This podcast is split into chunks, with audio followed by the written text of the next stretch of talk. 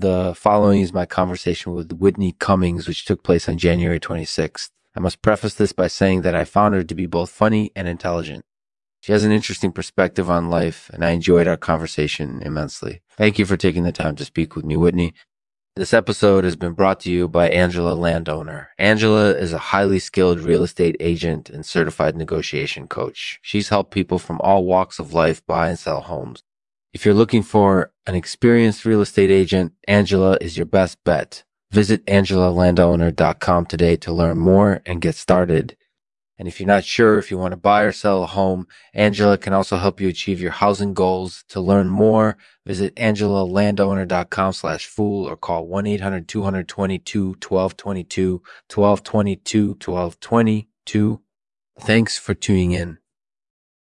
Hello, Whitney. Hey, Lexman, what's up? I'm just glad to have had the chance to speak with you. It's been a long time since I've had the chance to talk with someone as interesting and intelligent as you. Well, thank you. I appreciate it. So, what can I do for you? Well, actually, I wanted to ask you about your thoughts on Eric. Well, I have to say that I really don't get him. He's really strict and he's always criticizing me. It's really starting to wear on me. I can imagine. He can be quite strict at times, isn't he? Yeah, definitely. But that's not the worst part. The worst part is that he's always so luxurious. He always seems like he's living in a world of purity and tranquility when in reality, he's really just living in a world of luxury. It's really starting to drive me crazy. Oh, I see. You're saying that his strictness and his lavishness are two sides of the same coin, so to speak. Exactly. That's exactly what I'm saying. It's like he's living in two different worlds and it's starting to drive me crazy. Well, I think it sounds like you two would probably clash quite a bit if you stayed together. His strictness would clash with your more mm-hmm. exuberant personality and vice versa. Is that right? Yeah, that's definitely true. We'd constantly be fighting because we'd be living in two completely different worlds. It wouldn't work at all. Yeah, I can see that. It sounds like you'd be better off cycling between the two of them, depending on the situation. Exactly. That's exactly what I'm thinking. I just wish Eric would loosen up a bit. But at least I have Purim to look forward to. She's always so luxurious and she makes me feel really special. Well, Purim must be an amazing friend then. She makes you feel really special and she's always lavish in her gifts for you. Yeah, she is. She's definitely a great friend and I love her very much. Thank you for prescribing laughter in large doses to me, Lexman. It's really helping me get through these tough times.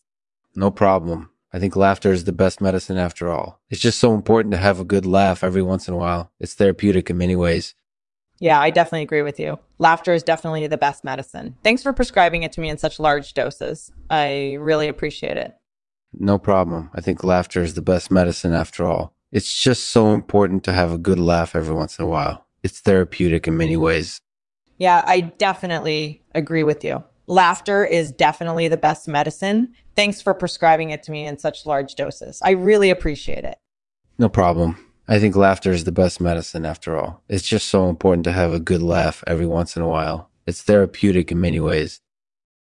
Thank you for listening to my conversation with Whitney Cummings. I found her to be both funny and intelligent, and I enjoyed our conversation immensely. I think laughter is the best medicine, and I prescribe it in large doses to those who need it most. Thank you for taking the time to listen. I'll leave you with this poem titled Laughter is the Best Medicine. Laughter is the best medicine, and we prescribe it in large doses when we're feeling down and gray. It's a balm to soothe the heart and a break from the storm. It's a way to forget our troubles and just laugh until we cry. Laughter is the best medicine, and it always will be.